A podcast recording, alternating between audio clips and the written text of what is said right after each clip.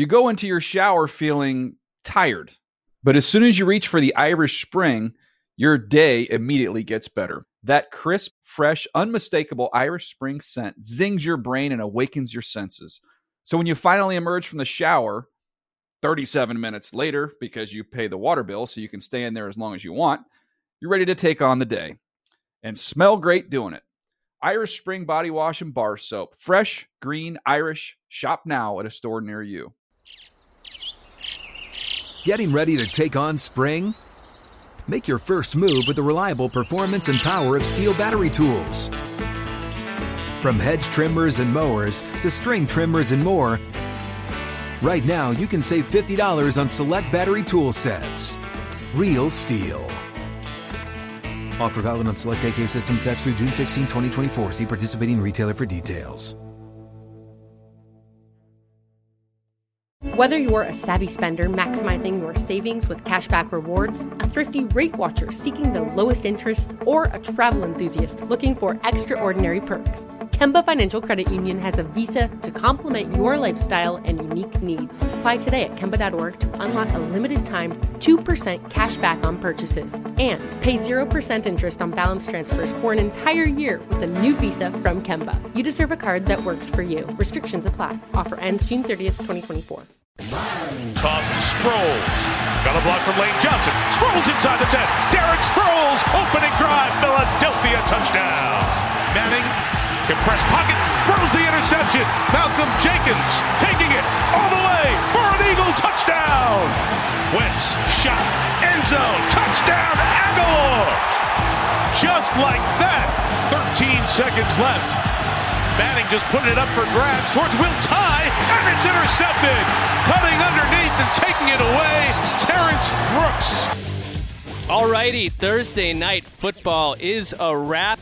The Philadelphia Eagles beat the New York Giants twenty-four to nineteen. Mark Sessler here for the first time all season. I've dodged this assignment, but tonight I'm here with Chris Wesseling, who covered the game for N F L dot com. Right away, the win for the Eagles and the loss for the Giants gives the Dallas Cowboys the N F C East and home field advantage, the number one seed throughout the playoffs. This game ended, as you just heard, with Eli Manning's Giants record sixty-third attempt. That's obviously a career high for him. It ended in a pick, his third of the night. Chris Wesseling, you've been up and down on Eli Manning. You've been mostly down on him this season. What did you see? Winter came.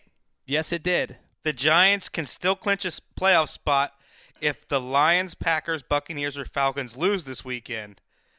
But the offense has been in decline for two and a half months. Since week seven, only the Browns and Rams averaged fewer yards per game entering this week.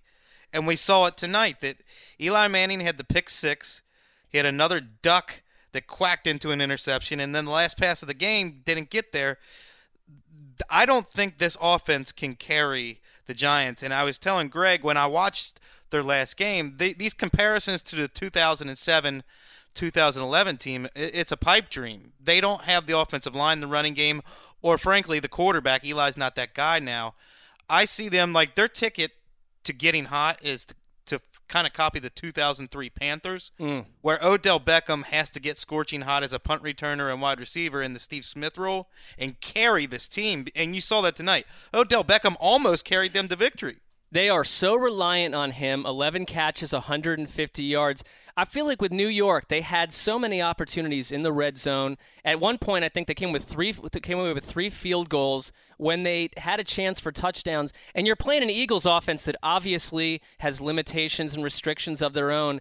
It, it seems like no matter what happens with, with Eli Manning, three killer picks this evening, that they still find a way to get within a possession or two of taking the game at the end. I, maybe that's what people see when they talk about a team getting into the playoffs and you don't know what's going to happen with the Giants. But there isn't a lot of shared D N A because the quarterback position for New York is such an issue. Yeah, I, I think it's it's all Odell Beckham right now, and their running back is on their running game is on pace to be their worst since nineteen forty-five. The offensive line, Brandon Graham had his way with Bobby Hart at right tackle. There are issues there. Their defense is better than we thought it was going to be. Landon Collins had another great game tonight. Uh, Damon Harrison, hopefully his knee injury is not bad. He left in the second half. He came back and stood on the sideline with his helmet, so hopefully that's not bad. But I, you're right. There's no shared D N A between this team and those. I, I just don't see it. I, I can't help but wonder when I watch the Eagles, now that they have Lane Johnson back, where this team might be if he had been there all along. And they had a good anecdote about him during the game that he, when he came back to that locker room, that he acknowledged and that the looks on the faces of his teammates, that he'd let them down, that this was a, I don't want to call him a Jenga piece, as Damashek would say, but it might be because it, it was, it, it, when you see Carson Wentz getting better protection, uh, things start to open up with that offense a little bit. They're so limited with their own wide receivers that, and, and he, and uh, you know, his own mechanics are an issue as well. That, that they have a lot to do in the offseason, but I do think there's, I am hopeful of Carson Wentz. As a Browns fan, I found myself being highly jealous of moments of the game tonight. Their slide for the season coincided with Lane Johnson's suspension in mid-October, the start of that suspension, and it led to offensive line issues and ultimately contributed to Carson Wentz's regression on his mechanics. And the last two weeks, we've seen that regression. On a nullified interception to Eric Weddle last week, he dropped his arm way below his waist to wind up. It slows his release, allows the defensive back to gain on the wide receiver, and frankly, it takes a lot of zip off of his passes. We saw that tonight on Dominique Rodgers' inter- interception and another pass where he threw late and wound up with the ball dropping b- below his waist. It just allows defensive players to break that fraction of a second earlier, and this has been a problem with him since midseason, and really has to be an area they'll have to concentrate on in the offseason. Fortunately, he is known as one of the most studious quarterbacks and has the work ethic to kind of fix this in a way that maybe, maybe Blake Bortles hasn't. Yeah, and it's almost as if, forget the record, that there is optimism in Philadelphia, that there is reason to believe with his, you know, he's so focused, and they, and they talk about him being the first guy in the building, and that is a cliche sometimes with quarterbacks, but but really it takes that at that position. But he does not have the Odell Beckham uh, in his camp. They, I think at halftime, wide receivers in Philadelphia had two catches. It, you're throwing to t- three tight end sets half the game. Darren Sproles remains a fascination. I mean, he alone seems like he could beat, he could he could have turned this game on its ass early on. They have a nucleus in place on defense, a very promising nucleus. On offense, once again, the receivers were anemic. Malcolm Jenkins, their safety, had as many catches of Eli Manning's passes as the leading receiver, the leading wide receiver did for the Eagles, too. That's been a problem all year. They need help at wide receiver. Ryan Matthews has been too injury-prone, and I know the coaches aren't very thrilled with his availability this year. That's an issue. They really need to upgrade the skill position talent around Carson Wentz in the offseason.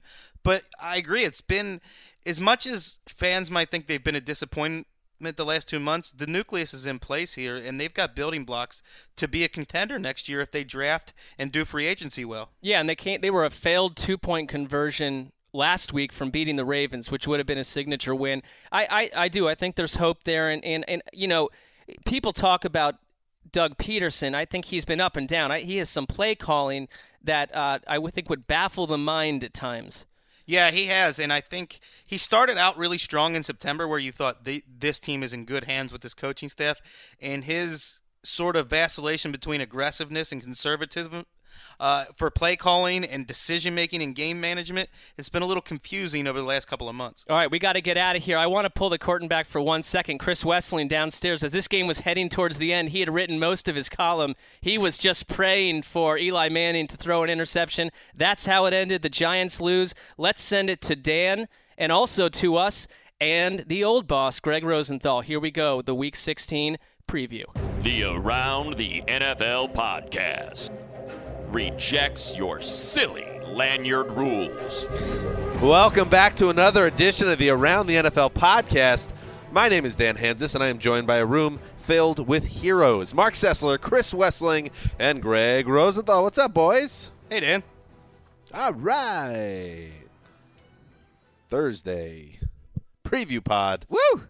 And you just heard Mark Sessler and Chris Wesseling wrap up the Thursday night football matchup Uh, between the Giants and Eagles, the first of sixteen games to be played in Week sixteen. What do you think about that, Mark? Well, I'm not, you know, we, we taped this before Chris and I did that that review of that game, so I have no idea how that went. I'm concerned.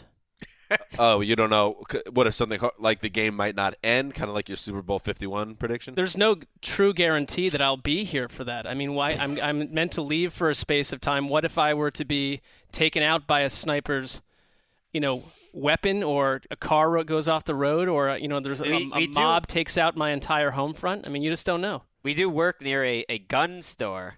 Right. Uh, of which there's been a line outside the gun store multiple times before it opens lately on my way to work. Who's – I'm just mystified by that. Connect the dots there. Christmas twenty sixteen season. In America. Greg also um, actually, we're, ge- we're hearing this a lot, resembles an infamous assassin. So – Which one? I, we, you know, we don't need to get into specifics, but if you just take a l- close look at Greg Rosenthal, if you Google image his face – it might connect with some current events. Yeah, some people thought I was the assassin that, that took out the, uh, what was it, the Russian ambassador to Turkey? Or yeah. You what, like wasn't that. me. How did you not find that you looked like me? that nah. person a at all? A terrible tragedy, and not making light of that on any level. But and I did include the image in our rundown uh, for today's show. Basically, it's Greg. Same hairstyle, that's for sure. Same eye well, structure. The classics never go away. The nose is a little more broad. But anyway, Greg Greg promises he's not that guy. N F L Network's Greg Rosenthal, I should say. It's N F L Network's Greg Rosenthal. Settle down, ladies. I know, there's only one Greg to go around. Unless there's two. I mean, in theory, he's married, so there's not any Greg to go around. Mm. That's true. But right. I don't think he thanks, plays Mark. by any rules, as far as we know. Not at this point. You sure you want to, you want to take back that thanks now? Now I do. I take it back. All right. So a lot of stuff to get to. This show, of course, brought to you by exclusively uh, Mister Flame's economics class in The Hague, the Netherlands. Mister F. Um. So um, thank you for that, Mister Flame. Let's get into the games. Let's start with. Uh, Listen, uh, week sixteen is weird. There's games on four different days this week. Just the way the N F L would like it every week, I would imagine. It seems excessive. There's, there's Thursday night football, or the brand of Thursday night football, on three different days. That seems confusing. I would agree. Hey, you know, N F L branding, on, come back to us. It's on Saturday and Sunday, I think. I mean, that doesn't make any sense. Whose idea was this? Let's just let's just call for like, what it is. Just call it, you know, Saturday Night Football. I don't know. Maybe it's just or, two days. Maybe it's know, Sunday. I don't know. If, if it's Sunday football, Greg backtracking. If it's no, you're right. You're, I knew this. For, I knew this. I read about this yesterday. If it's Sunday football, but it's with the Thursday crew, just call it Sunday football uh, you're with so, the Thursday crew. You couldn't be more right. It is. It. We get that everything must be hyper branded to the point where we're Careful, being Mark. utterly beaten over the head with it. But Careful, to call three different primetime events Thursday night football is ludicrous. Right. Look, last week it was Thursday Thursday night football Saturday special. I don't know which game to show up in preview or review with Wes at this point. Is it tonight? Is it next two days from now? All it takes is Please. one peek at your cell phone's calendar to say, hey, wait, this isn't Thursday. I'm watching this on a Saturday. The end game for the N F L, by the way, is to create a new day. Ooh, I like that. that, that could is... solve so many problems. And they're edging there. All right. And wipe out every other major sport. This is the last podcast, by the way. It's true. Everyone should enjoy. So enjoy the show, everybody, and, and whoever our successors are, best of luck to you guys. All right, let's start uh, with this Saturday schedule, uh, the Miami Dolphins and Buffalo. Let's start. Let's check out the A F C East. Let's start there.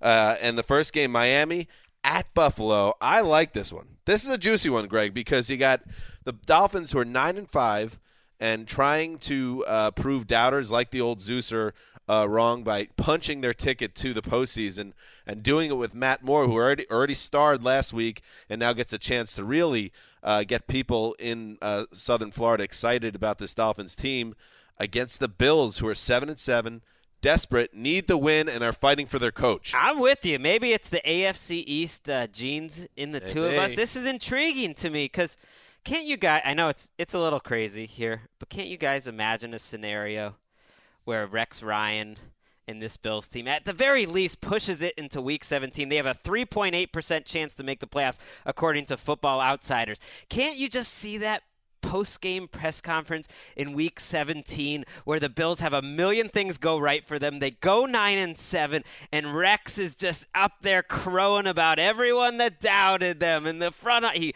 makes a You're saying they make the playoffs. I mean, I don't I love it. I don't necessarily oh, think don't it's going to happen, playoffs. but I could, I could see it happening. I could at least see them coming together and winning a game like this against Miami. I'm with you in the sense that the best version of Rex Ryan is the up against the wall situation that he's in right now, where this year his players seem to still be playing hard for them. They're at home. They're one of the best teams at home.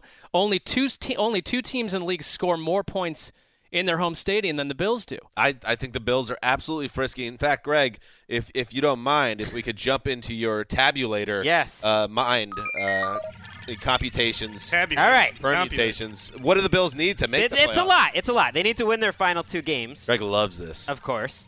you know, they're at, at home against the Dolphins and then the Jets. Yep. That's doable, Winnable. right? All right, here's what else they need. They need the Dolphins to lose to the Patriots in week seventeen. Easily can happen. Sounds pretty logical. They need the, this is probably the toughest one. They need the Ravens to lose their final two games to the Steelers and Bengals. It's that's not, not that, that's not crazy, right? Not crazy. Out of the it's realm reasonable, but yeah. it, that one's a little a little trickier. They're they, a tougher Also, pass. Here's their hardest permutation. The Dolphins have to win their final two games. I mean, the Bills have to win their final right. two. Right. That's the hardest. That's sure. that's probably the hardest one. We got we got one more or two more. Wow, look at you. Broncos This is the You're toughest one. I'm excited about this one. The Broncos have to lose to the Raiders this week. It's pretty doable, right? Wait, yeah, yeah. The Broncos aren't Bron- playing the Raiders. I mean, uh, in the week seventeen, rather. Okay. Sorry. Okay. They, they need the Broncos to lose to the Raiders week seventeen. Computer breaking down. And then they, they need either the Titans or the Texans to lose this week. Just needs one of those. So they need four separate like things six things. But and they it, have to win their last two. But each one of those things is pretty reasonable. I have vivid memories They're of done. being a child and with like color markers when the eighties Browns would be chasing a playoff scenario with three to four weeks to go, that there were all these things. And I would look at it constantly during the day. I'd pull it out of my pocket at school and be like, all right, this needs to happen. And invariably, you're going to get about seventy percent of those things, but you're not going to get one hundred percent. For what it's worth, Football Outsiders playoff odds have the Bills at three point eight percent. I said that a little earlier. You did? This is going to be the new um, Eagles had thir- that, Bengals had thirty-eight yards on defense. This show happened last week. The, I, uh, the, the, the Listen, the, the odds are not in Buffalo's favor, but it's not a, it, like, for instance, the Panthers only can make the playoffs if they win out, get help, mm-hmm. and Washington yeah, it's, has it's a crazy. second tie this season. So it's a little more feasible. I know that you have a – At this point, you're, you and Handsome Hank are distance from each other. I don't want to get into that or we open that wound. We got lunch together yesterday. All right, okay. so it's you're you're on the path back. Yeah. He came up to me after I guess he was traveling and just said hello, uh, which was nice because I had destroyed him on the pod a few times while he was gone. It was hello. Uh, uncalled for. Was like uh, but he was genuinely happy. Like he, if you're a Dolphins fan, it's been a rough, long road, and he had a childlike smile on his face, and I and I. kind of can't help but root to see Handsome Hank have a playoff team Matt Moore for was, the first time since I've known him. Matt Moore was, looked frisky. He can make some of those kind of crazy Tony Romo-ish. Can we all calm throws. down with Matt Moore? Thank you, Wes. Frisky. Thank you. You were the one that loved him. No, no, I, I was didn't. trying to figure out while, while I'm rewatching this game if it was the cheapest A F C player of the week I've ever seen. Wow. Against the Jets, he threw eighteen total passes, and now I hear Ron Jaworski today say, other than Tony Romo, he might be the best backup in the N F L. Oh, come on. Come Let's back. all calm down on Matt Moore before he throws got, nineteen passes. We got Kenny season. Stills like roaming through his secondary like a golden retriever in a field at a farm. It, you know, don't count the Jets whenever you're trying to figure things we, out. We also look at backup quarterbacks when they do come in and do something good. It's like, whoa! It's yeah. like, by the way, that you're being paid probably about a million a year to do that. He, it he was knew a fine the, performance. It was fine. He knew kind of where the blitz was coming from. Dolphins getting some good secondary play. They are playing well. This is a tough spot for them. All right, let's move on. The New York Jets, who we just spoke about, are traveling to New England, and the people in the desert aren't feeling very good about the Jets, and neither should anyone, even the most diehard of all Jets fans. Uh, my dad, nobody feeling good about this game because the New England Patriots, this is not the Patriots team uh, that finished slowly last year um, at the end of the regular season. The Pats look very good right now, and the Jets are starting, yes, this is peak. We are in peak throne of ease uh, territory right now, where it just seems like everything is falling into place. The A F C's a train wreck. The Pats are studly as usual. Is it, why is it they found a way to completely um, minimize the damage of losing Gronk. Everything's perfect. And now they get the Jets, a broken Jets team with Bryce Petty, who almost got broken in half last week, playing uh, behind an offensive line that has just lost Brian Winters, who is their most steady lineman this year, uh, a bunch of backups and scrubs. It could be another bloodbath. Yes, I can't find a reason for the Jets uh, to even stay competitive in this game, and that's without even considering that Sheldon Richardson apparently has no qualms about alienating his teammates and fans and appears to be checked out on the season. You know what, my I really hope this isn't true because it would speak to him having terrible character. I'm starting to think he's trying to submarine his own value just to stick it to the Jets because he knows no. he's getting traded. I don't think he's giving him too much credit. Yeah, I don't think he's uh, able listen, to strategize that far ahead. I mean, he's I'm well that that's saying that he doesn't have anything going on upstairs. I'm saying he might be a little devious I, the way he's acting. Who he got let off the hook by Todd Bowles after, and if, if people weren't aware, uh, a inst or a Snapchat video got posted. Accidentally, we're told, right before the Jets-Dolphins game where he used some derogatory language and, and some people thought he said, you know, F this game. Then he denied that that's what he actually said. But then he, he got off the hook. Bowles didn't suspend him. And then he comes back and tells an N J dot com reporter that he doesn't regret anything he said and people should take it or leave it. Shut up, bro. Well, yeah, Shut it's, up. It's not just Sheldon Richardson. And I, it, it's crazy the perspective we have on Todd Bowles and the whole front office one year after a year ago where I thought, wow, this team seems heading in the right direction. Sheldon Richardson, to me, seems symptomatic of a team that this defense has given up four touchdowns in two of the last three games. Their quarterbacks, statistically, are the worst quarterbacks in the league this season. I don't see a team that's fighting hard for their coach. And I I, I mean, Sheldon Richardson is I don't is agree abs- with that at all. This you don't agree? Stinks. He said he doesn't see a, a team that's fighting for its they, coach. Even if they fight. He just says they're bad. I, oh, even I, if they fight. They, I, this, I see a team that's, this coach, that is, that's the effort is not. They well, played, they fought against the Patriots. They fought against the Patriots. Should've I thought they that, fought. Had a good chance to beat them. They, they fought made, against the Dolphins. They made Matt Moore player of the week. It was, that was bad. But that doesn't mean they're not playing hard. That was thirty-five minutes into that game. That was a very close game. Hmm. This is the worst, uh, one of the worst rosters in the league, and Todd Bowles got, got stuck with a bum check, in my opinion. I think that. I, I, I'm keeping my eye out for this to make sure they don't totally quit. But the more I look at it, the more I think he got screwed this year. Well, they're running out of time to totally quit. I mean, I, I, I, I don't think it matters this week. I think the Patriots are going to be motivated. Don't you? Yes, they have a lot to play for still. They can lose the number one seed if they sit down over the last two games. And they, and they know they did it last year. It's a rare chance to just make clean amends for a big mistake. The exact same schedule in week sixteen and seventeen this year. Jets, Dolphins, the, the two games they blew. Patriots a year ago. Are also, while the Jets are getting worse throughout the season, the Patriots are getting better.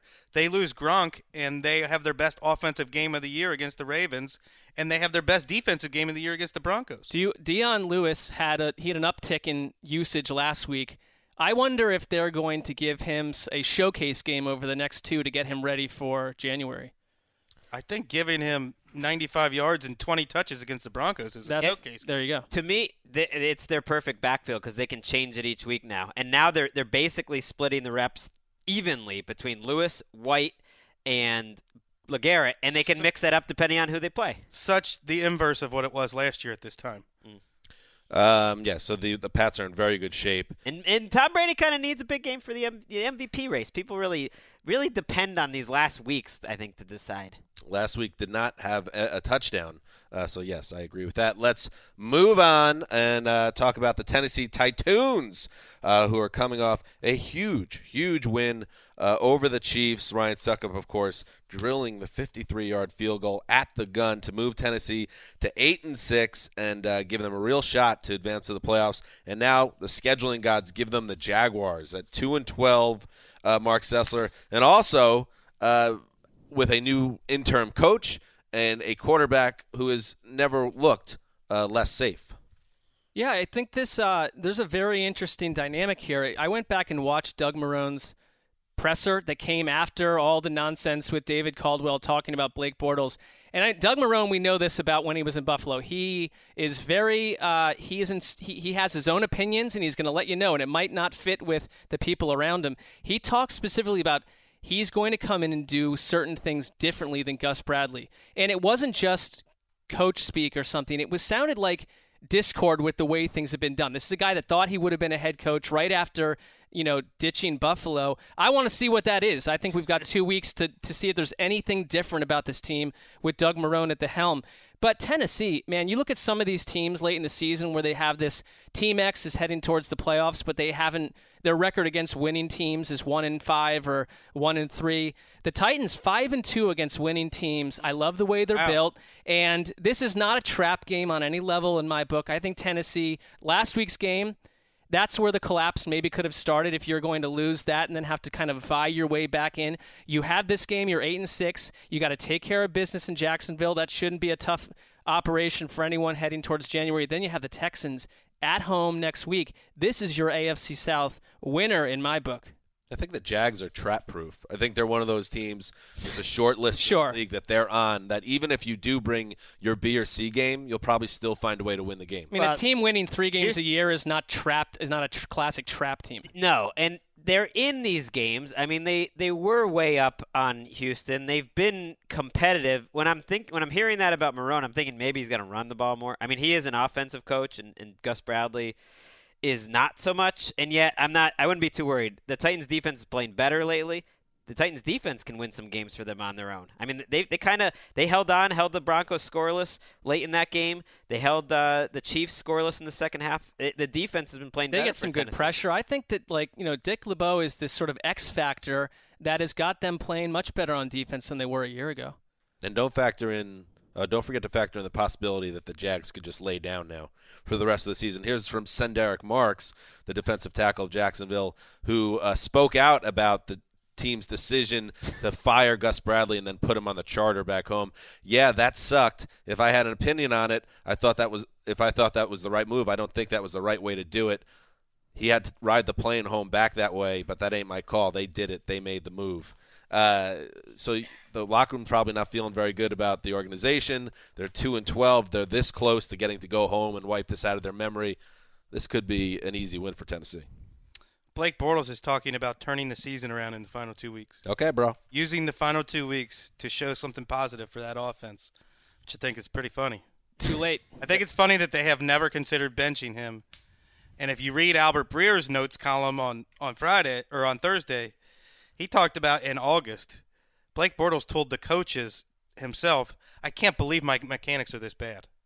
After he spent the offseason not working on his mechanics, he told the coaches, I can't believe my mechanics are this God. bad. This is crazy. Do it, some it's, work. It's Blake. Craziness, and it and it's almost the, the fruition of, of uh, Wes's year-long love for Tennessee. We're coming down to the wire this, here. This draft class they have. Derrick Henry scores two T Ds. Jack Cla- Jack Conklin shuts down Justin Houston. LaShawn Sims, they plug him in at cornerback. He's an upgrade on Parrish Cox. Austin Johnson was huge in their short yardage defense last week. And Kevin Byard at safety. That's five draft picks that are playing major minutes for them. If they wind up in the playoffs, does the much laughed at Mike Mularkey nab a few Coach of the Year votes? Yes. I think you have to look at the ter- – also, by the way, year. Executive of the Year maybe for John Robinson if that happens too. Huge turnaround. I think there's a bigger case for John Robinson than Mike Mularkey. And I, and I love that they're using Henry more. I, I don't think DeMarco Murray looks quite as good as he did early in the season. And and even if he did, it, it's nice. Henry is now in the mix really early and often in those games. I'm really dreading – well, Jacksonville's going to take a quarterback in the first couple of rounds of the draft. And then we get the four hundred stories in August that Blake Bortles worked with Tom House in the offseason, has straightened out everything that's wrong. And he says, I haven't felt this good in, since the two thousand fifteen season. It's coming. Well, get we, ready. I mean, I think it's healthy if we pick a few storylines that we simply refuse to acknowledge. That, that would be a candidate. They said, can we just put that on a list just so we have that written down somewhere? Refuse to acknowledge list. They, they smell like a Romo a Romo suitor. Mm, interesting. Let's yeah, move on. Yeah, but Romo doesn't smell like a guy who has any interest in playing know, for Jacksonville. I don't know if he's going to have a ton of good choices. Let's move on to the N F C North with the Minnesota Vikings now hanging on uh, for dear life uh, at seven and seven after an awful thirty-four six home loss to the Colts where they just looked dead in the water. Now they travel to Green Bay, eight and six. Uh, Green Bay playing very well. Uh, hung out, hung on to beat Chicago with that beautiful toss from Jordy uh, from Aaron Rodgers to Jordy Nelson. And Greg, now they get a chance to move to nine and six and really turn the heat up on the Detroit Lions, who are holding on in that division. I'm I'm just amazed how inept the Vikings defense was last week. I know they they're without Harrison Smith, and now they're giving up some big plays. And the last uh, team you want to play if you're giving up big plays is Aaron Rodgers right now, because there there were some plays last week. The Bears had the perfect call on Aaron Rodgers. They had the free blitzer coming right at him, and it didn't matter. And when Aaron Rodgers is kind of beating the perfect play calls, it's like there's nothing you can do. I, he feels you, – you mentioned the heat check last week, uh, Wes, about Rodgers during that period. He feels like a guy who just – it matters how he's feeling in the flow. You know what I mean? Like, he's a streaky player, and if he's feeling it, he's feeling it, and he's feeling it. I, I think that's true for all quarterbacks and most – professional but you can athlete, almost see it with but him. I agree that with Aaron Rodgers, how confident he's feeling and, and being in the zone really matters. Well, and he's a quarterback that hasn't lost a December home game since two thousand eight. Mm. fifteen and one wow. at home in December with thirty-nine touchdowns and five picks. It is worth noting, though, that Harrison Smith has, is practicing again, yeah. and he will be in this game. And they should have pride. They, they've done well in this matchup lately, their defense. You know? They could sweep it's, the it's Packers. Not like I don't the, think it's going to happen. It's not like the Packers' offense has done particularly well against Mike Zimmer's defense generally. We'd be talking even more about Rodgers this week if if Devontae Adams didn't drop a pair of easy mm. touchdown passes. And Jordy Nelson dropped a bomb down the sideline where he had to outleap the defender. And he outleaped the defender with ease and just dropped the ball. But those three plays would have made Rodgers' numbers look totally different. By the way, I had some Packers honker coming at me on Twitter saying, like, oh, Rodgers doesn't have the same weapons around him as, as some other M V P candidates. Are you kidding me? He's got the best he's got the best offensive line in terms of pass protection. Hold on. He's got Jared Cook and Adams and Nelson. I'm not worried about his weapons. As he's got of, plenty of weapons. As of December, yes, his weapons are sure. fine. Check. Let's go back to October when he had had the he best had, protection. He in had the league then. Don. What was his name? Don Jackson playing running sure. back. They had to trade for Nile Davis. the, no, he had horrible weapons for most of the year. You're a guy who believes in looking at the whole season. You're right. a guy, not just says. December. Right. Right. His weapons were not good. But he they, had no running but game. I'm saying, all right, let's. No running game, but you have a great offensive line all season. You have Nelson, Adams, and you Cobb all Nelson, season. You had Nelson, who wasn't himself. Compared to other teams, that's not that Nelson crazy. Nelson was, obviously wasn't himself before November, and you even heard Mike McCarthy, his comments in October were, Jordy's not right. And then by December, he was like, everyone can see he's back to who he was. Greg, what's Wes's problem, right? Jared Cook injured earlier. By the way, Jared Cook, one of the underrated key players he's in this a huge offense. Factor when he was injured, this offense was in trouble, and when he's healthy, they're playing well. I'm worried about a, a defense that gave up that many yards. Clay Matthews is basically not even there anymore. Demaryius Randall got cr- got crushed last week. It's probably benched. not going to hurt him this week. It's probably not going to hurt him this week. Uh, this uh, a tweet from Matty Harmon. Uh, fantasy guru downstairs. Vikings on deep passes with and without Harrison Smith. One touchdown, five picks, twenty-four point seven passer rating with Harrison Smith. Uh, two touchdowns, no picks, one hundred thirty point well, and that's, rating without. You can like, assign that to Andrew Luck, who destroyed them with the deep ball last week. Um, let's uh, move on. The San Diego Superchargers and Cleveland Browns, two teams playing out the string. Uh, the Browns, though, are notable for one reason. We all know what it is. They're oh and fourteen now. And uh, uh, Chris Wesseling, this is uh, the Browns, again, we keep saying it, but this probably is their best chance. It's against uh, a Chargers team going in the wrong direction. They have no best listen, chance. Wait, there's listen, only two chances, hear me out. So that's fair. Next week, they're well, yeah. at Pittsburgh. Yeah, that's not so your this best is, in a lot of ways, their last best chance. Any chance they avoid oh and fifteen. I am not going to patronize Browns fans and talk about any chance of winning. This team has gotten so much worse throughout the season. They're a laughing stock. Sorry, Mark. I know you watched them play. They, I'm not giving them a chance to win. San Diego's a better team, and I know Phillip Rivers, everybody talks about his turnovers. His passing last week, his accuracy was so on point. His receivers were dropping balls. But I, I don't see Phillip Rivers going into the Cleveland and playing against R G three and losing. I, I couldn't agree more. I mean, I, I find R G three incredibly frustrating to watch. Um, at best, I think they yank him during this game. And you play Cody Kessler for the final six, seven quarters of the year. I don't understand the Griffin uh, project slash experiment at this point. I couldn't agree more with Wes that we, we've been through the best case scenarios to win earlier this year. They have not passed any of those tests. The Browns, if you want to give them, if I want to give Hugh Jackson one bit of credit, I will say this watching their games, that I don't see players that are just completely lifeless. I see guys that are still plugged in. They just don't have talent. I wonder, on, on defense. I watched every one of their snaps on, this season. On and they're, defense they're, especially. They they have never gotten over being the worst defense in the league. They just gave up four hundred fifty-nine yards and twenty-nine first downs to Tyrod Taylor and a Bills offense that's got a lot of limitations. I mean, they they, sure. they look like the best offense in the league against Cleveland. I, I wonder if the Browns are the one losing team in the league that you don't have to worry about them not giving full effort at this point, because every guy, and someone just wrote a piece about the Detroit Lions of two thousand eight, uh, how those guys say, we don't want the, this Browns team to feel what we had to feel and deal with. Uh, these guys don't want oh and sixteen. I think that's a huge motivator for everyone in the building. But secondly, this is a team made up of young players that, you know, they are fighting for their jobs. It's a huge motivator, though, for the Chargers. Absolutely. And it's a huge motivator for the Bills. And teams have talked about that. The Ravens, who gave the first win to to the Dolphins one year when they were oh and thirteen, they said all week that's that's on their mind. We do not want to be the right. first team to do we this. Do not. We, we are fired up. Well, and by the way, you want it, Mike Mike McCoy, the coach of the Chargers, you don't want you want to make your case to keep your job. You can't go into Cleveland and lose to the Browns. Ooh, that's a good that's a good point. And they could get him fired. Terrell Pryor, twenty-two yards on eleven targets from R G three.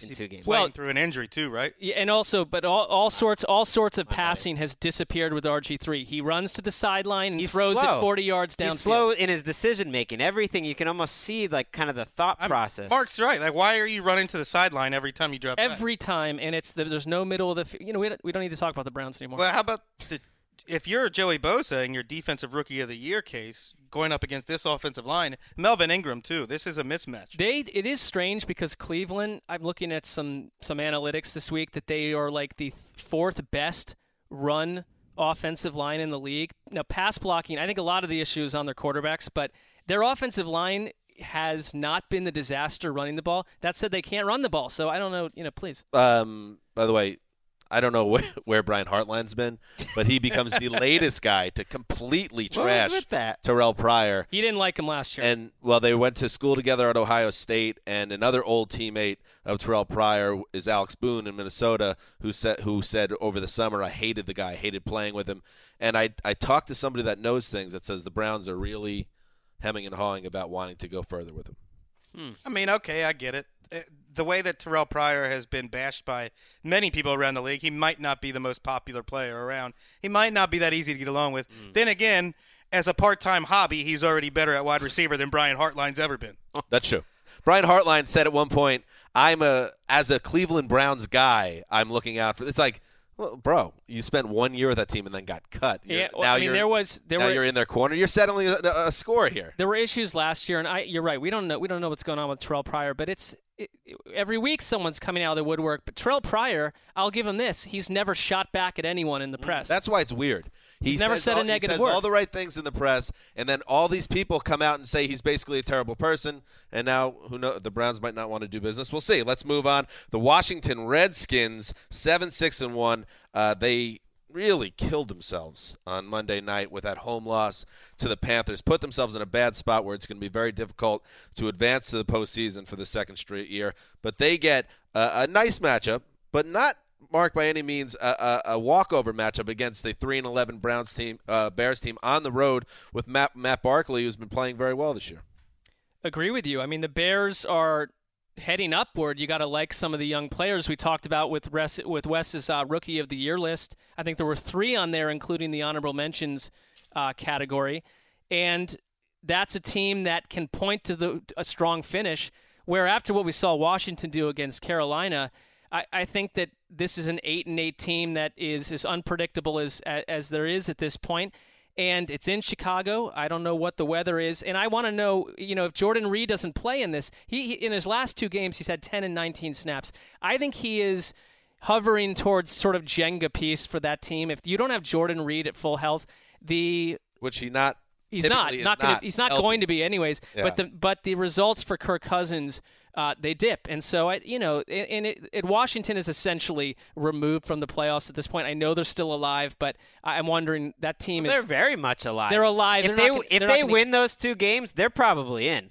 I mean, that, I mean, where are they right now? They, seven, six, and one. They're seven, six, and one. But if you get to nine, six, and one, because of the other teams playing each other, they don't need that much to happen for them. They, their odds would be pretty good if they can win out. That's a big if. They got to play the Giants next week. They got to win a tough road game. You need some other teams tough. to really crumble, though, too. But uh, I, I don't think the, the Redskins look like a playoff team to me. You know what they need? They need the Lions to completely bomb yeah, out. Yeah, sure. Go nine and seven, and then finish nine. Which six, is one. Very feasible. It's possible. Very feasible. Uh, any other thoughts on this game, gentlemen? I. I I respect the way John Fox has had that team playing. They are much better than a, a three and eleven. Because he eleven. saved his job.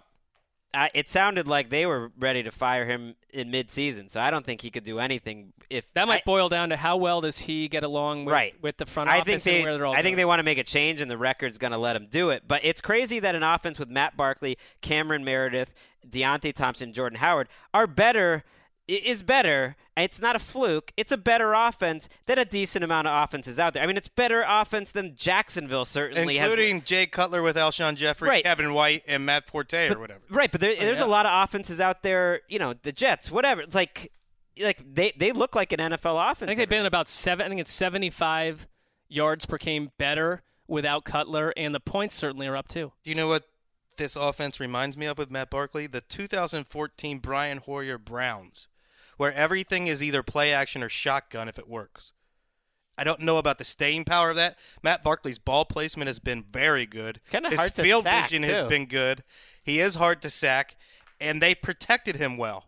But it's a lot of play action, and it's a lot of shotgun, and I wonder what the staying power is on that. Let's move on and talk about the Atlanta Falcons. nine and five uh, have really taken advantage of a soft part of their schedule. Now they travel to Charlotte to face the six and eight Panthers, who, as we just were talking about, they uh, beat up on the Redskins uh, on Monday night. And this game, Greg, uh, reminds me of their first matchup, week four, oh when gosh. the Falcons really announced themselves as a true powerhouse offense. Matt Ryan threw for five hundred yards. Julio Jones had three hundred yards receiving. Uh, Julio Jones, speaking of which, are we going to see him in this game? He will be back. And that three hundred-yard game is the biggest reason why he's still leading the N F L in receiving. It's amazing. Despite missing the last two weeks. And that's wow. that's massive.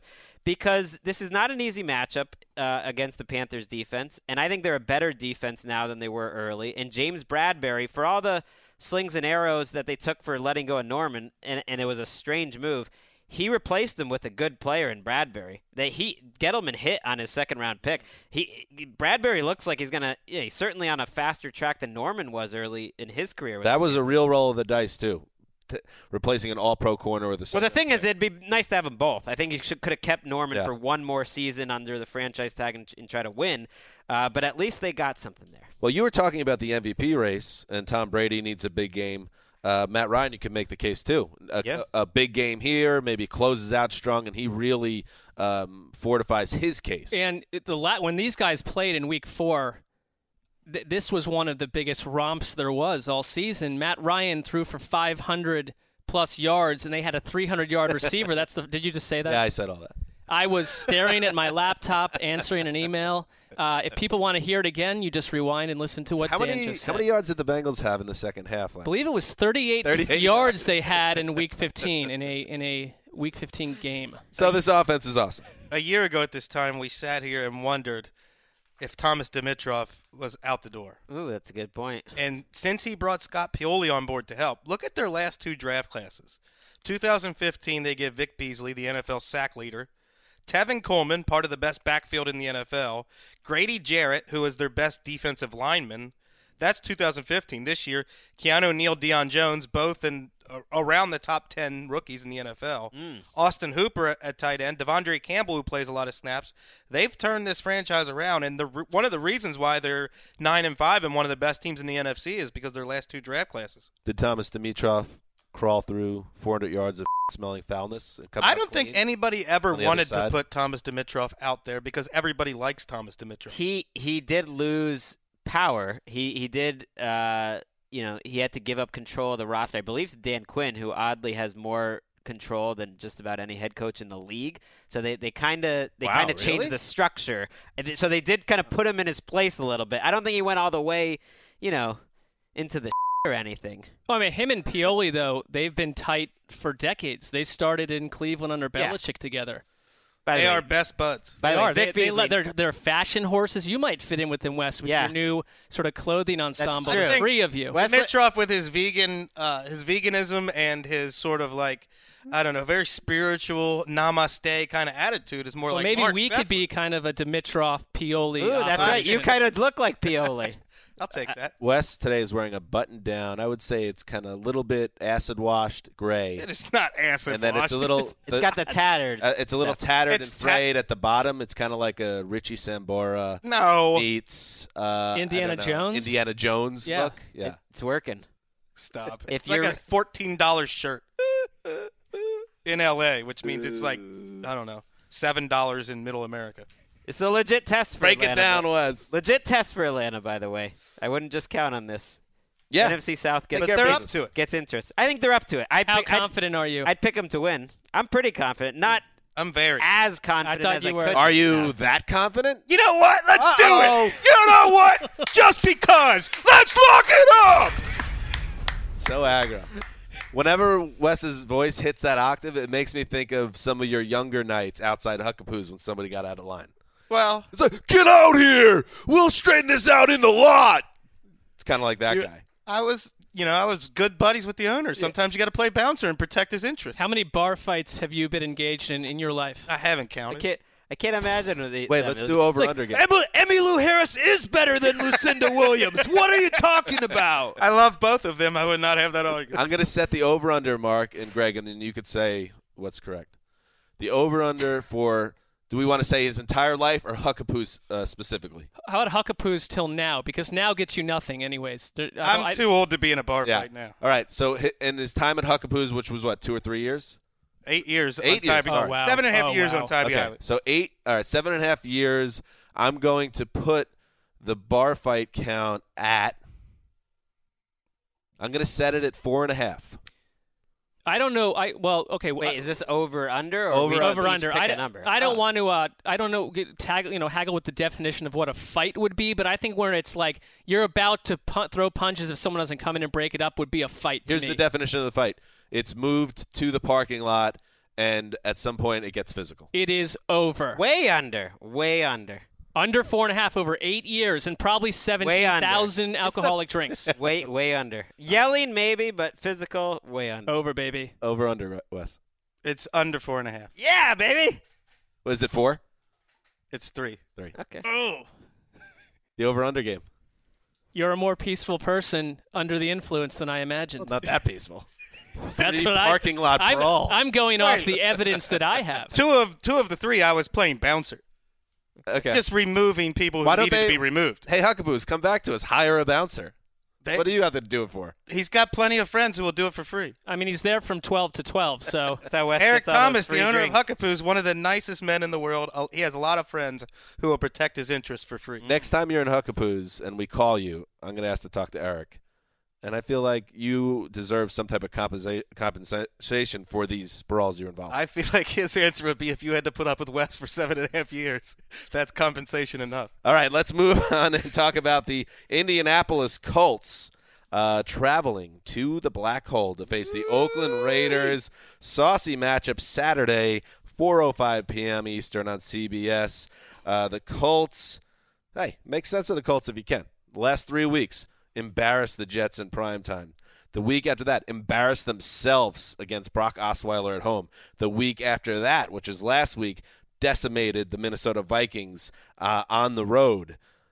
And now they face the Raiders, who just beat uh, Minnesota or San Diego nineteen sixteen. Chris Wesseling, how you feeling about this game? This one's interesting. Here's the sense that I've been able to make of the Colts. When they can protect Andrew Luck, they are very hard to beat. And that's a problem against Khalil Mack. And a guy who was one of the best free agent signings, Bruce Bruce Irvin.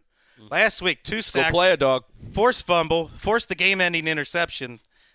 Bruce Irvin's had a very good year. Even if his sack numbers might not show it, he's been a hit. And this Raiders defensive front should win that battle against the Colts offensive line. It's one of the best road teams in the league, Indianapolis, which I would not have predicted. The second highest scoring team on the road, I would imagine second to the Falcons, and they've won four straight on the road. So, mm. you know, I, I think Oakland is a tough place to go play, but do we view it as the same as going into Pittsburgh in December oh. or Buffalo, even if Buffalo were a better team? I don't.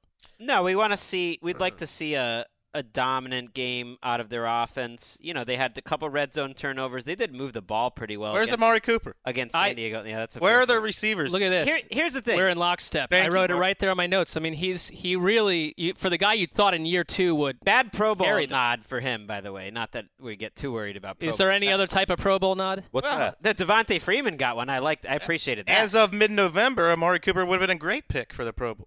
The the Raiders have taken pains, and Derek Carr on our air, talking with his brother, has taken pains to... On your air, really. N F L Network's Greg Rosenthal. No, it can't be. That's N F L Network's Greg Rosenthal. This is getting just ridiculous. Hordes of females showing their feelings for Greg. I got to keep that ring on at all times just to ward them off. They, they've been trying... You know, Carr's been trying to say, okay, this whole shotgun thing, it's not an issue. You know, I did that all through college. Well, it, if it's not an issue, there's a reason why they weren't in shotgun one hundred percent of the time before the injury. If they thought that was the best way to win, that's what they would have done before. It limits their, their play calling. I'm thinking of a, a, a time last week where they couldn't run on the goal line out of shotgun. It to me, it's an issue. It doesn't mean it's it's not something that they can't overcome. I mean, statistically, it's, it's a huge issue. Over the over the, the sample size is small, and one of those games was in absolutely frigid weather in Kansas City. But you're right. I mean, it limits what you can do. Teams wouldn't go shotgun one hundred percent of the time typically. I'd I'd be worried about this game if I was a Raiders fan. Andrew Luck against a team that's given up some big plays. Reggie Nelson, what a joke of a Pro Bowl nod that was. That, oh. was, that was the number one one. I mean, he hasn't had a good year, and he, I, he got I like- Pro Bowl. Throw some fire, Greg. And and Andrew Luck in his best game can be better than Derek Carr even in his best let's, game. So you never know. It's a dangerous team. Let's get a little more specific. What gives this Raiders secondary problems? Think back to who's catching the bomb early in last week's game. Travis Benjamin, one of the fastest receivers in the league. Earlier in the year, Brandon Cooks torched this secondary, one of the fastest receivers in the league. Tyreek Hill torched this secondary, one of the fastest receivers in the league. Here comes sub four four T Y Hilton and Philip Dorsett. And you know Philip Dorsett will give you one good play a game. Um, all good points. You guys are all making great points. Uh, but Bill Parcells once said, you are what your record says you are. And as good as those Colts look right now after their game last week, I ain't buying into it. And I like the uh, the Raiders at home, and I like their eleven and three, and I buy into their eleven and three. Wait a second. And so you know what Uh-oh. I'm gonna do? Uh-oh. I'm gonna, oh, yeah, lock it up with arms wide open. All right. you took that. Lock it up. You took that to a place it definitely did not need to go. Merry Creedmas, everybody. My favorite Sylvester Stallone movie, Over the Top. Over the Top. Get him, Dad. He stole my room. Actually, that's Rocky Five. I'm confusing my horrible Stallone movies. Um, yes, the Raiders will take care of business, in my opinion. Forget about the Colts. The Colts. Nobody wants to see the Colts in the playoffs, right? You want to see the I would, I would much rather see the Colts than the Raiders, but I realize I'm weird. Colts need a uh, hmm. need the Dolphins to lose this week. You don't even want the Raiders in the playoffs now? If you're asking me the Colts or the Raiders, I'm picking the Colts. Wow. It's free country, at least for now. Let's move on. The Tampa Bay Buccaneers, uh, listen, they came close, uh, but they could not get over the hump against the Cowboys. It makes you wonder, you know, maybe that was their big shot to make this season a special one, and now they're going to come back to earth. Hey, that's one way to look at it, Mark Sessler. Or the other way to look at it is they're still a very talented young team, and now they go to face uh, New Orleans to face a middling Saints team, and they can get right back on the horse in a big spot. Your thoughts? I only have one thought. Yeah. What? Oh, oh, is your thought one that revolves uh, around? It is. I'm locking it up for the Saints!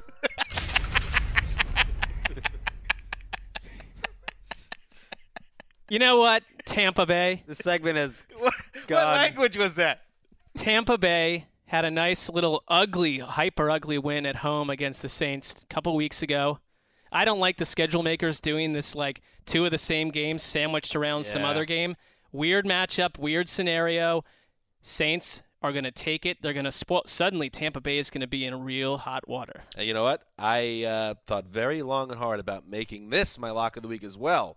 So I You're going to go down you. this road again. No, no repeal. Okay. okay. Not repealing. I'm sticking with my lock, but that was my runner-up choice. I feel very good about the Saints in this game. I think they're going to finish strong, and I do think Tampa took their best shot last week, and they're going to come down to earth a little bit. Well, you know, that was on the road against the number one seed in the in, in the N F C. This is a different matchup. I like the Saints to win this game if I if I had to choose too. So I'm Whoa. not I'm not really disagreeing. It's close though.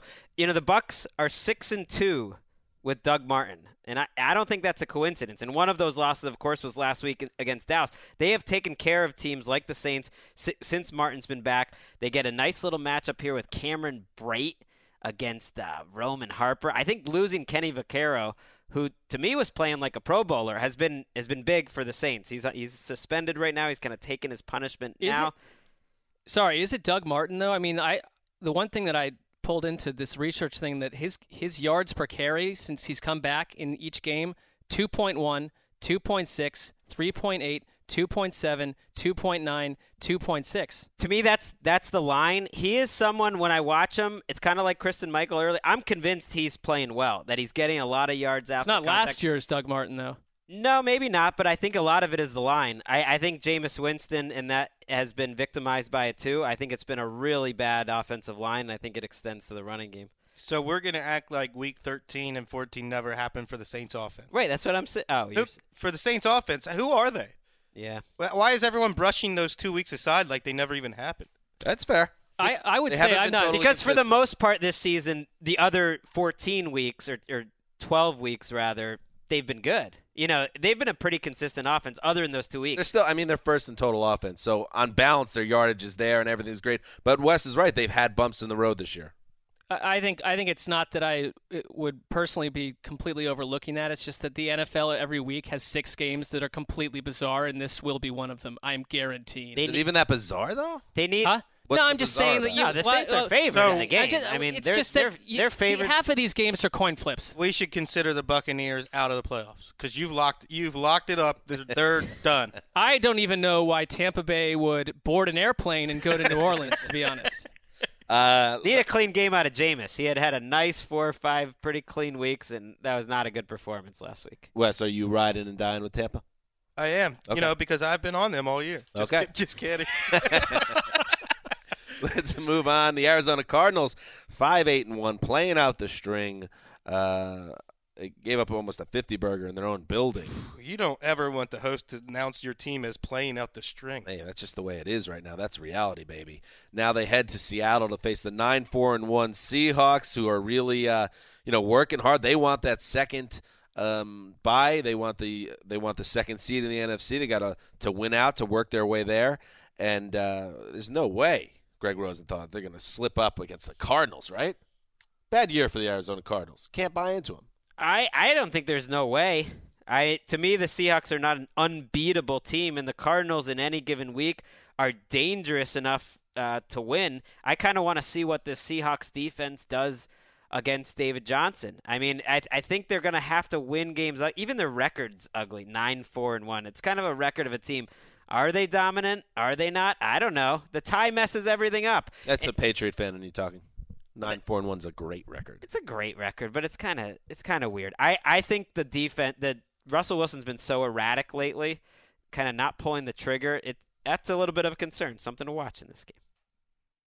I feel like I've been on Cardinals retirement beat all week. Carson have. Palmer's coming back. Larry Fitzgerald is only concentrating on the next two games and refused to speculate.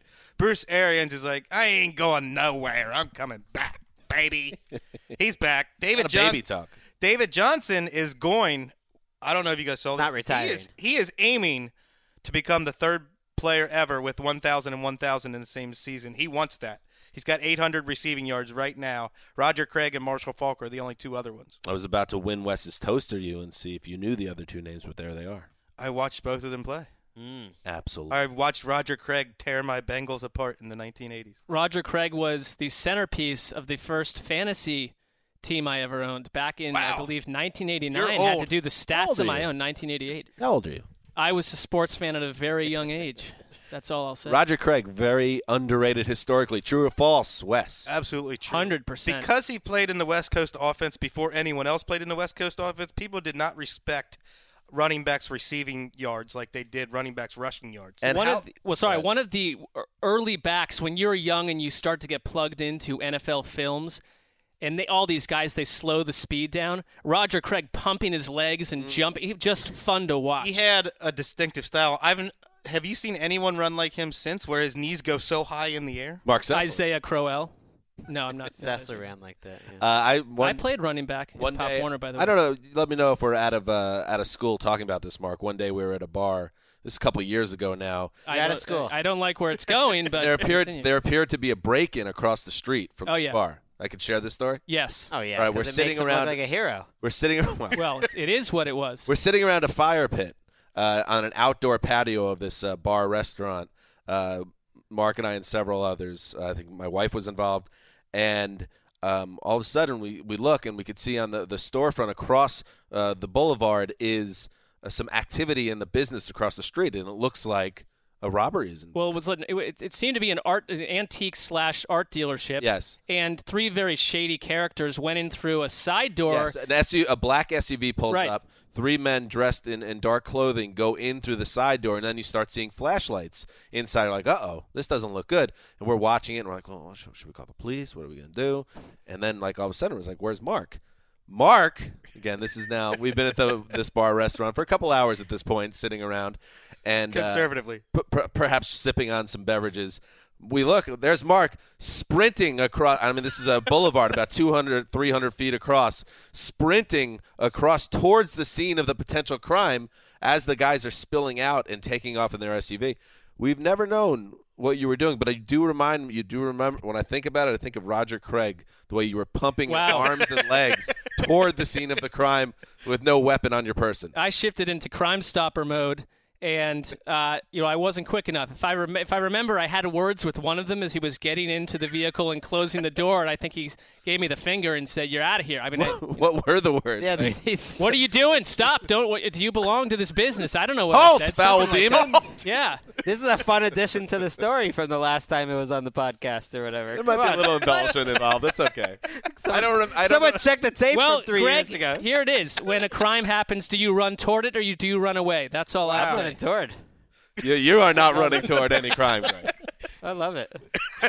Love crime. The conversation you had with one of the assailants, that's a new piece of this. I'm not saying it wasn't. It I wouldn't say now. It was a conversation. It was like I was attempting to shout them down, and they were ignoring me.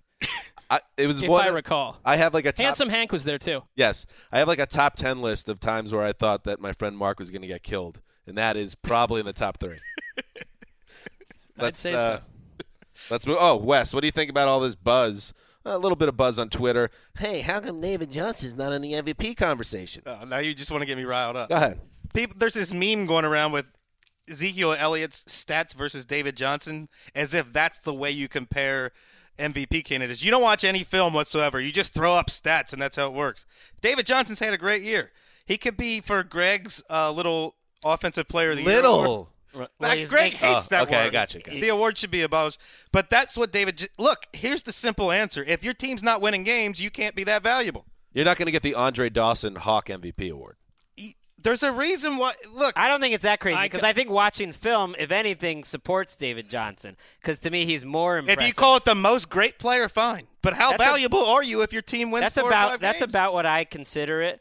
Because to me, no player can over. It's it's the ultimate team sport. Quarterback, obviously, you have a bigger say, but then no running back. I mean, no running. I'm not. You put I'm not a, interested in following a sport that gives its most valuable award to a guy who doesn't even make this, the playoffs or doesn't even has a team that doesn't do well. This is What's the, the case. purpose of that? We've yeah. been we've been talking about this for years on this podcast. This is the case for the Offensive Player of the Year award. David Johnson deserves to be rewarded for this amazing season. It's not his fault his team is dog-ass. Also, that's right. what the All-Pro team. That's what, yeah, that's what the M V P sure. award is. Too. Everybody likes to have a trophy. Look at Kurt Warner when he does his hits for N F L. The Network. M V P is more like who? It's more like if you told the story of the two thousand sixteen season, who can you not tell it without? I mean, David Johnson's had a great year, but he's not going to be the M V P. Sorry. Okay, let's move Go on. Go get another meme, you sheep. Could use a meme, though, Wes. I like it. Uh, the one and thirteen San Francisco forty-niners Uh, and you talk about playing on the string against the Los Angeles Rams. Wes, give me one, one thing, one nugget, one question, one comment about this game, and we'll move on. All right. The, for, the 49ers, I believe, have lost twelve fumbles this year, and the N F L average is three lost fumbles. In this day and age, is it really safer to run the ball than pass the ball? Nobody throws interceptions anymore, and all the 49ers do when you watch them is run the ball. So maybe they have a high-risk offense than teams that pass the ball a ton. I think when you're in a, you're in an era where nobody turns the ball over through the air anymore because it's the slant slot. It's the slant slash bubble screen league now. I like that. I, I will say, as a, a Jets fan, I can tell you people are throwing interceptions in the league. That's, that's a fair retort. I mean, good teams aren't throwing interceptions. All right, that's fair. But we, they're out there. We need the 49ers to win this game so that when uh, Cody Kessler comes off the bench, gets the Browns off the schneid, and they there you go, and they build a statue to him engraved with a speech that Cody Kessler made at halftime, Tim Tebow style. Your, that they still have the one pick, that they have the number one pick. Out, outside of your bizarre uh, Cody Kessler fetish, your quarterback index was great this week. Hmm. I don't understand why you love Cody Kessler. I don't. All I said he's a good guy to have is around, that he need he, he's a good backup, basically. I'm fine with him as a as a backup type. I, I mean, he, I think that's he, that, I read what you wrote. I, I, I just said they just need to add some people. I, could he have a Kirk Cousins type career? Yeah, I think so. Why Can not? We save this for the Cody yeah, Kessler podcast. Yeah. That's this offseason. Coming up this offseason on N F L dot com. All right. Sorry, Rams. Uh, They're Cin- not worth talking about anymore. Yeah. The Cincinnati Bengals, five eight and one. They had their Super Bowl last week uh, against the Steelers and couldn't get the job done. And now they're at Houston. And, yes, starting at quarterback, number something, Tom Savage. Tom Savage is real. Okay. So here we go. Mark Sessler is Houston now. And the A F C South is saucy right now, not in terms of great teams, but uh, you have the, the Colts and you have uh, the Titans and now the Texans with a different quarterback. Are they going to take care of business, get to nine and six, and put the heat on the rest of the division? I think everyone in this room feels like there was no team we were less interested in that actually had a good record than the Texans. And any, you know, anytime you have a quarterback switch, and when the first sample size of it is positive, and when your star receiver DeAndre Hopkins is suddenly targeted forty-two percent of the time in the game and you watch the passing game open up, yes, I think they have a chance to win. They're a much better team at home, obviously. The Bengals the Bengals have played better, though, watching their games the last couple of weeks. You know, we'd be talking about them differently if they had played a second half the way they did the first against Pittsburgh. This is not an easy, you know, game at all for the Texans. I do think they are going to pull this off, though. Sydney, breaking news. Got some breaking news. Wes, we have a new number one defense in the league. It's the Houston Texans. The number one ranked on. defense in total yardage. Oh, that's to- preposterous. Total yardage. Why don't they stop? A, they should stop marking it that way. They're like the thirty-first team to be the number one te- defense this season. I what mean, a sham that status. Tom, Tom Savage, we got all ex- we get all excited about him. You know, it's kind of this this storyline we've been sure. But he put together an incredible thirty-five minutes of, of play. That was the best the Texans' offense has looked by far all season. Tom Savage is real. I would say incredible in terms of the skills he showed off. A big arm, a decisive, going through his reads. It was only one game, but it was a highly impressive game. He's not a great athlete. He doesn't move well, but he's very calm in the pocket compared to Brock Osweiler, too. Looks like I don't. Did he get compared to Flacco coming out? He probably did, which is why it's in my head. But it kind of he reminds me of Joe Flacco. I mean, he can be on one hash mark and he can throw the deep out to the other hash mark, and it gets there in about half a second. Well, Gil he, Brandt compared him to Troy Aikman. Yeah, Gil Brandt was high on Savage coming into Gil the draft. Gil Brandt created him in a lab, right? Yeah, and he, yeah, we'll get to that in a second. But yeah, he had some of the worst uh, college statistics of any player uh, taken in the draft, but he always had the tools. That's why he got drafted, and he, he showed some of them. I mean, he made – there was one particular pass in the fourth quarter that very easily could have been a game-sealing interception. I didn't think he was perfect. No, he, he had a couple a of throws that could have been picked off, but he, he it wasn't more, against a bad defense. It was a nice performance. He had five or six throws that Brock Osweiler didn't make all year. Well, he not only has a much stronger arm than Osweiler, he also has more touch on his passes than Osweiler when the situation calls for it. I'm, he's. I think he's – it shocks me that he hadn't played earlier in in this season. We might. I mean, if I'm ranking, if I had to get a jersey, Uh-oh. I mean, Malcolm Butler would probably be number one, but I don't know. That's Savage number three. That might Pretty be good. Nice. Savage is a good jersey name. That's a good one. I do. I should. I'm going to bring it up now. I, it's been flying around Twitter uh, for several weeks now, and since we were the first people on the Tom Savage's beat, and now we're operating under the assumption that Tom Savage is indeed. Tom Savage is real. Well, you are. I'm. I've. Greg's still I'm still questioning. Well, I'll throw it to, toward your potential case. A lot of people are saying that Tom Savage bears more than a passing resemblance to actor Nick Cage. Oh, no, not the beast! Not the beast! Ah! And Nick Cage.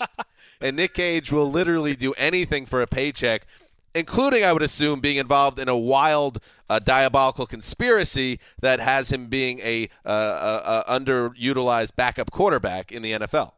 I saw Nick Cage in Moonlight, or uh, what, what's the one with Cher? Moonstruck. Moonstruck. He doesn't have the he doesn't have the arm.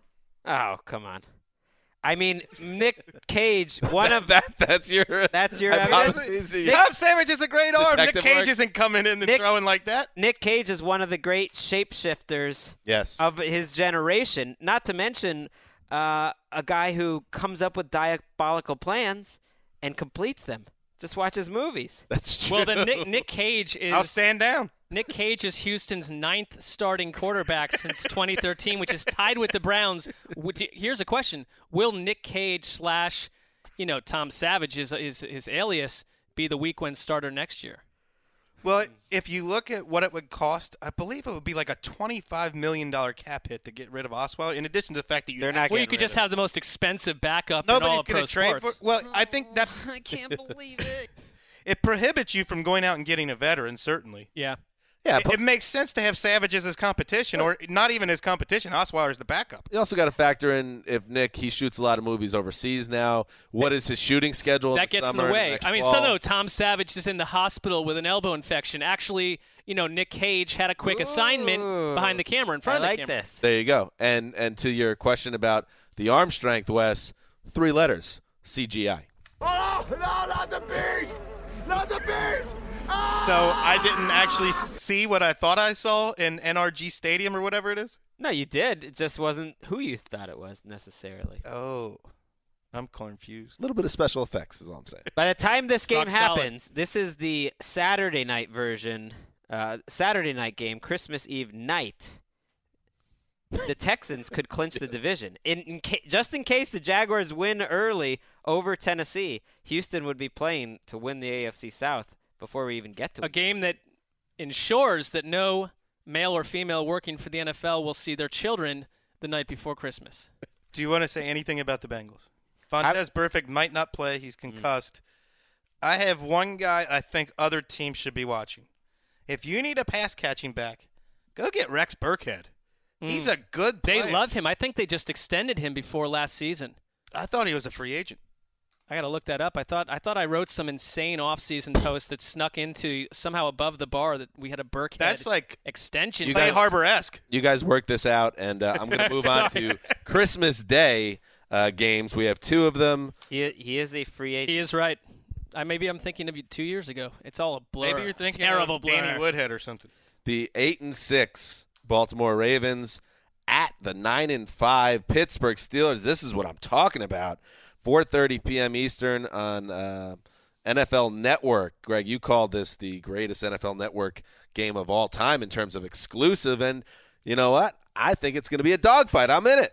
I I love it.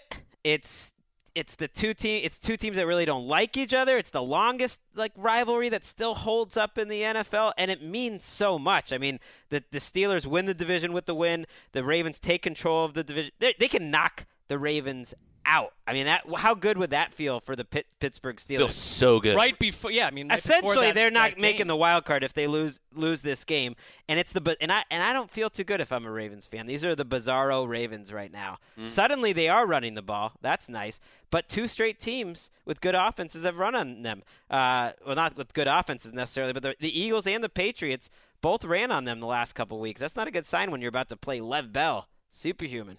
I was already. excited for this matchup, which, you know, Greg's right. N F L Network has an exclusive on the best. Congrats, Greg. I mean, this is just what a what a matchup this is. You guys deserve this. And then Connor Orr got me even more excited with his article, Steve Smith, Ravens, Steelers, Professional Hatred, mm. when he outlines all the veterans.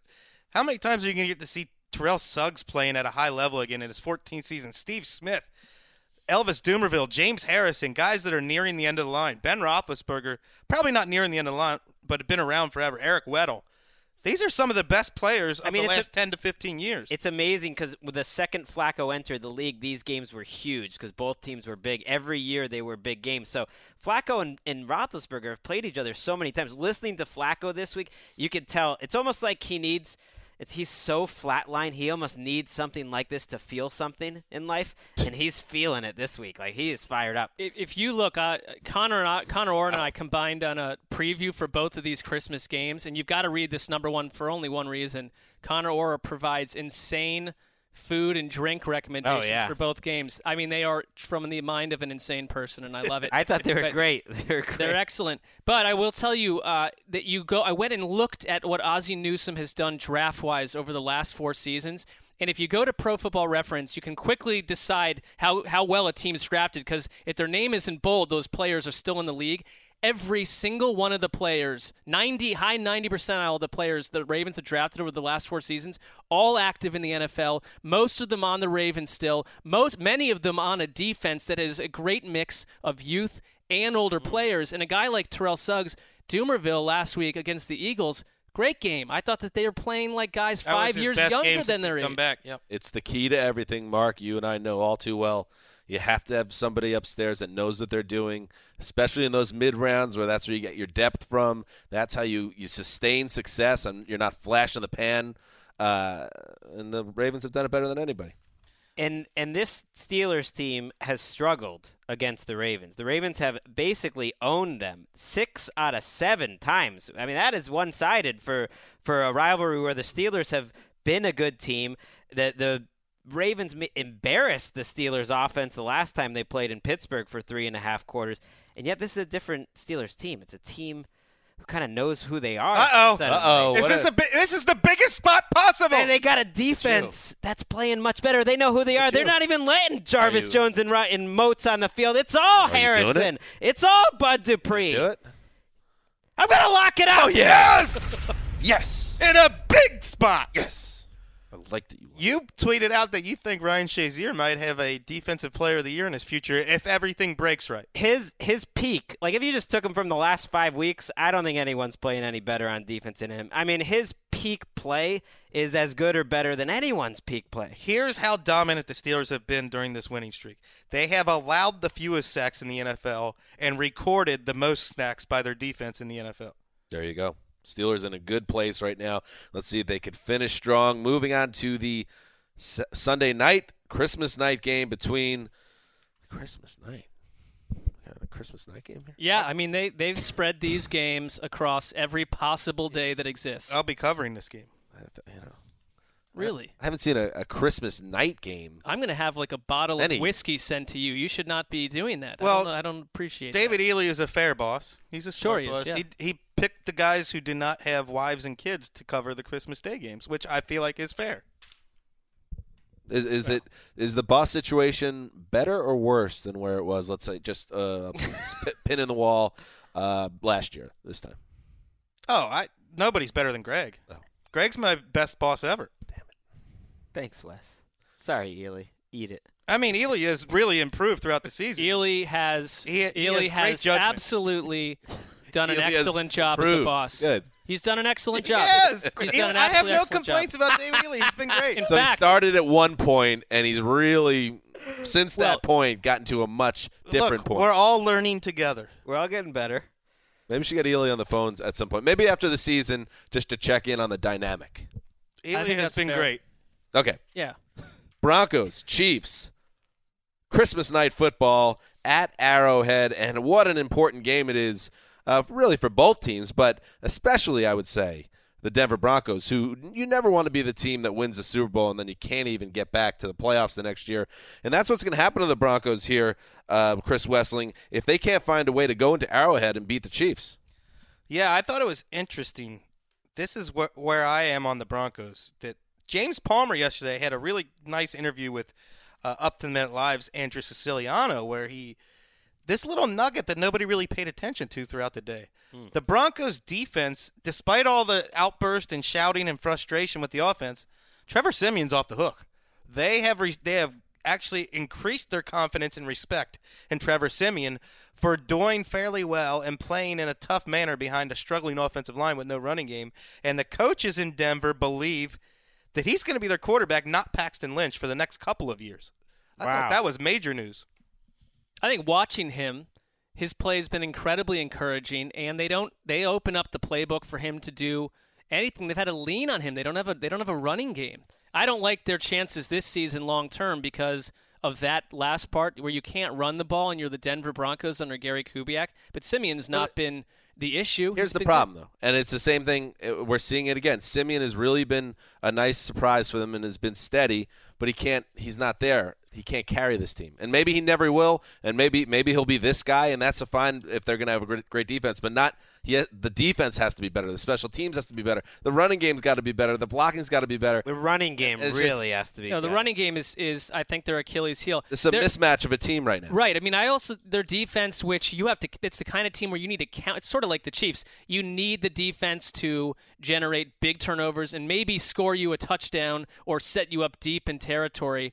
And they have zero takeaways in four of their last six games. Wow. When they're on, though, Denver's defense can turn games. Well, right. They're still impossible to really throw the sure. ball on. They, it, I think they are the toughest team to throw on. I mean, that's a pretty nice yes. a nice skill to have, and it's going to give you a chance to win any week. But they have lost four straight now against winning opponents. So they're two and four over the last six games, and those two wins are against bad teams. So, like, The, what are the odds that they can go into Kansas City and win and then beat Oakland next week? That's what's going to take for them to Kansas make the playoffs. City with nine straight wins in the A F C West. That is just wow. remarkable. That's you, that's right up there as the toughest division in football, and it's another case for Andy Reid. Despite the team's potential flaws, I'm not in love with the Chiefs going further than a playoff game or two, but Andy Reid has done a great job. You know what I think, guys? I already locked it up, so I'm not going to lock this up, but I think that I think the Broncos are going to show the heart of a champion on Christmas I do too. Night. And I think they're going to get to nine and six in a big spot. Mm. Hmm. Justin Houston has yet to practice this week, swelling in his surgically repaired knee. And that guy against the Broncos last time had the most dominant quarter I've seen by any player all season. Let's pick this game. You heard my uh, choice. I think, Wes, you just went with the Broncos as well. What else? Who else? I continually pick against the Chiefs, and it continually bites me in the ass, so I'm going to go with Kansas City. I've already blocked approximately ninety-eight percent of Chiefs fans on Twitter, so I have no qualms about saying, just for the heck of it, against logic, I think I agree with you. I think the Broncos are going to show something here. Chiefs fans should love us. All four of us in our preseason preview picked the Chiefs to win the A F C West. Yeah, pipe down. And the only way that's going to be right is if they win this game. So I'm I picked them to go to the A F C Championship and lose, something I've not clung to once during the actual season. So really? So I remember against them all year, but you picked them at the beginning of the year to go to the A F C title game. Listen, the hey, best thing happens. to do is you kind of predict everything, yeah. and then you only claim the things that were correct or that seem accurate. Finally, Monday Night Football, the Detroit Lions travel to Big D to face the Dallas Cowboys. And uh, just as this very podcast foretold, the Lions, be careful. Because now you've lost two straight games, and now you got to go to Dallas, and you're going to potentially put yourself in a situation, Mark Sessler, where you go into Week seventeen on a three-game losing streak unless you find out find a way to beat the Cowboys on the road. What are their chances? I don't like their chances. I, I think last week's game with the Cowboys was, for me, a great confirmation that it's time to stop whispering and chatting and setting up your entire pregame show around whether Tony Romo will play again. Dak Prescott delivered. I think it's he. This it's just remarkable to picture the fact that this is a first-year N F L quarterback doing what he's doing against the Bucs, a team that we really love their defense. In facing the blitz, he was seven for seven last week, mm. and this is not this is not the same pass rush this week. I think that the Cowboys are going to drop a bomb on Detroit. In, in fairness to Detroit, you know, we're we're killing them, saying they might fall apart. They've only lost. They won five in a row, and then they lost uh, a very tough game. They only lost w- once coming into oh, this. I'm sorry. Once coming into this game. And and they lost a tough game to a good defense. I don't like this matchup for either defense. I kind of think this is a, a good matchup for, for Stafford. They've struggled against some physical defense that can man them up, and, and the, the Cowboys kind of sit back. They're a zone team. The Bears did that against the Lions. They kind of made them do those twelve, thirteen-play drives, and the Lions took it. And I can see both of these offenses going back and forth with twelve-play touchdown drives, and the score's not that high, but it's kind of dominated by offense, and that it comes down to the very end, and you got to give Stafford a chance in that. All the people putting the Giants defense with the two thousand Ravens, come back to us. It's not like they shut down the Lions last week. Golden Tate got caught from behind by Dominic Rodgers-Cromartie on what would have been a long touchdown, oh, yes. and Zach Zenner fumbled into the end zone on the next play. That was a big moment, yeah. Golden Tate also had like two or three nearly spectacular downfield sideline catches where he was like one toenail out of bounds. The Lions moved the ball on the Giants without Theo Riddick. It's not like the Giants shut them down. Right. I, I felt that felt a little straw manny though to, to bring up the two thousand Ravens. Everybody's acting really like the Giants that. have the best defense in the N F L. Let's calm down on that. They're a very good defense and getting better. I think the I think this Lions defense has been better too. It's going to be tough. It's tough to disrupt. Uh, it's tough to disrupt Dak Prescott when he's just getting rid of the ball so so decisively like he did last week. They don't have a great pass rush. They might be without Darius Slay. It sounds like they will, which is a big-time loss. They have to play more zone coverage there. But they were playing better. I, I don't see this as some sort of cakewalk. Well, let's go back to tabulation corner here. Uh-oh. Is it true that if the Giants lose to the Eagles on Thursday Night Football, this game means nothing to the Cowboys? That's true. Yes, absolutely. I mean, they've won, they've That's won the division. That's a huge factor in this game. Well, I'm not saying the Cowboys will all of a sudden take their foot off the gas pedal, but human nature being what it is. That's the only team that can steal the division and the number one seed away from, from Dallas, so you're right. I mean, technically, there's a scenario the Lions could actually clinch. They need about three different uh, things to happen. The Lions could clinch a playoff spot before they even play. Obviously, it'll still be a big game for them because they're trying to win the division either way. I don't know. Who? I hope that doesn't happen. Uh, anybody see Detroit pulling off the upset? I don't. I, I do not. I guess we I, need to know where Dallas is at that point, but I, I don't. I, I'm I, picking Dallas. I don't. I am picking Dallas, even if even if they've salted everything away at that point. I, I don't see this as a team that's going to skate mm. over the last two two games. I, I think agree. I think if you're one that like you know if you're one that pays attention to what the final score is and the implications that can have, though, I think the Lions keep it close. You know what I'm saying? What do you mean mm. one who would do that? Do you mean a Same. gambler like Al Michaels? This is like, by the way, Terrell Austin going to be interviewing for some head coaching jobs. You want to you wanna get some attention? How about Monday Night Football? Your defense, little undermanned, has a nice performance against the Cowboys in a win. That'll get you a coaching well, job. Or you give up, you know, you give up, you know, Ezekiel Elliott is two hundred fifty-eight yards away from breaking Eric Dickerson's record. You could also have everything could, go completely south and Terrell Austin's phone stops ringing. Nice name, though, Terrell, Terrell Austin. I mean, that mm. sounds like a coach to me. Terrell Austin. We'll see. We can only uh, wait to see how that plays out. Um, all right. Let's uh, let's go home. Well, not home, but let's end the podcast. A hearty thank you, to borrow a phrase from Chris Wesseling, to Josh Raymer and uh, Alexis Frederick Frost. They sent uh, the whole group, including our satellite uh, friends Connor and Kevin Patra, uh, Around the N F L Podcast T-shirts. You can find pictures of them on my Instagram or Twitter. Yeah, check it out. Great, amazing artwork and very awesome. nuanced. Got- so thank you to Josh Raymer and uh, Alexis. Great work. Really great detail on it. A lot of fun. We love our listeners. If you recall, Alexis Frederick Frost is the super talented illustrator who also made gnomes out of all of us a few months ago. Mm. Yes, it's, and you can check my Twitter avatar to see uh, my gnome. He, just great work, very talented. And the book that he sent uh, to the group, the books that he sent to the group, his own artwork, illustrations. Oh, my kids I read love it that to book. my son. Yeah, they love and, that. Oh, wow, yeah. Things are so good. He's oh, got a oh. great. He's got a great Instagram account, by the way. It's okay. It, it is fantastic. It's filled with it. incredible, sure you know, artwork. He's a he's no people should check it out. Both, both Ogres Awake, I believe, is the name of That's the book. The name Sent book. to us. My kids book. loved it. My kids loved it. Love it. One last thing. Josh Raymer, who ordered these shorts, shirts for us, if you check out his Twitter account, he has the link on how, if you want to buy any of these T-shirts oh. that he's created. Wow. Josh Raymer.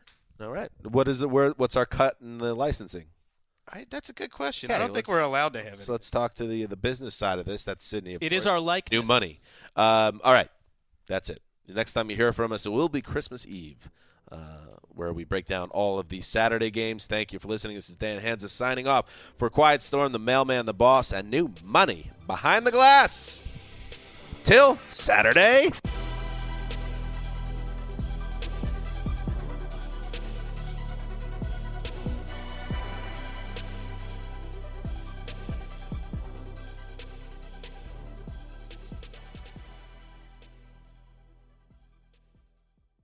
You go into your shower feeling tired, but as soon as you reach for the Irish Spring, your day immediately gets better. That crisp, fresh, unmistakable Irish Spring scent zings your brain and awakens your senses.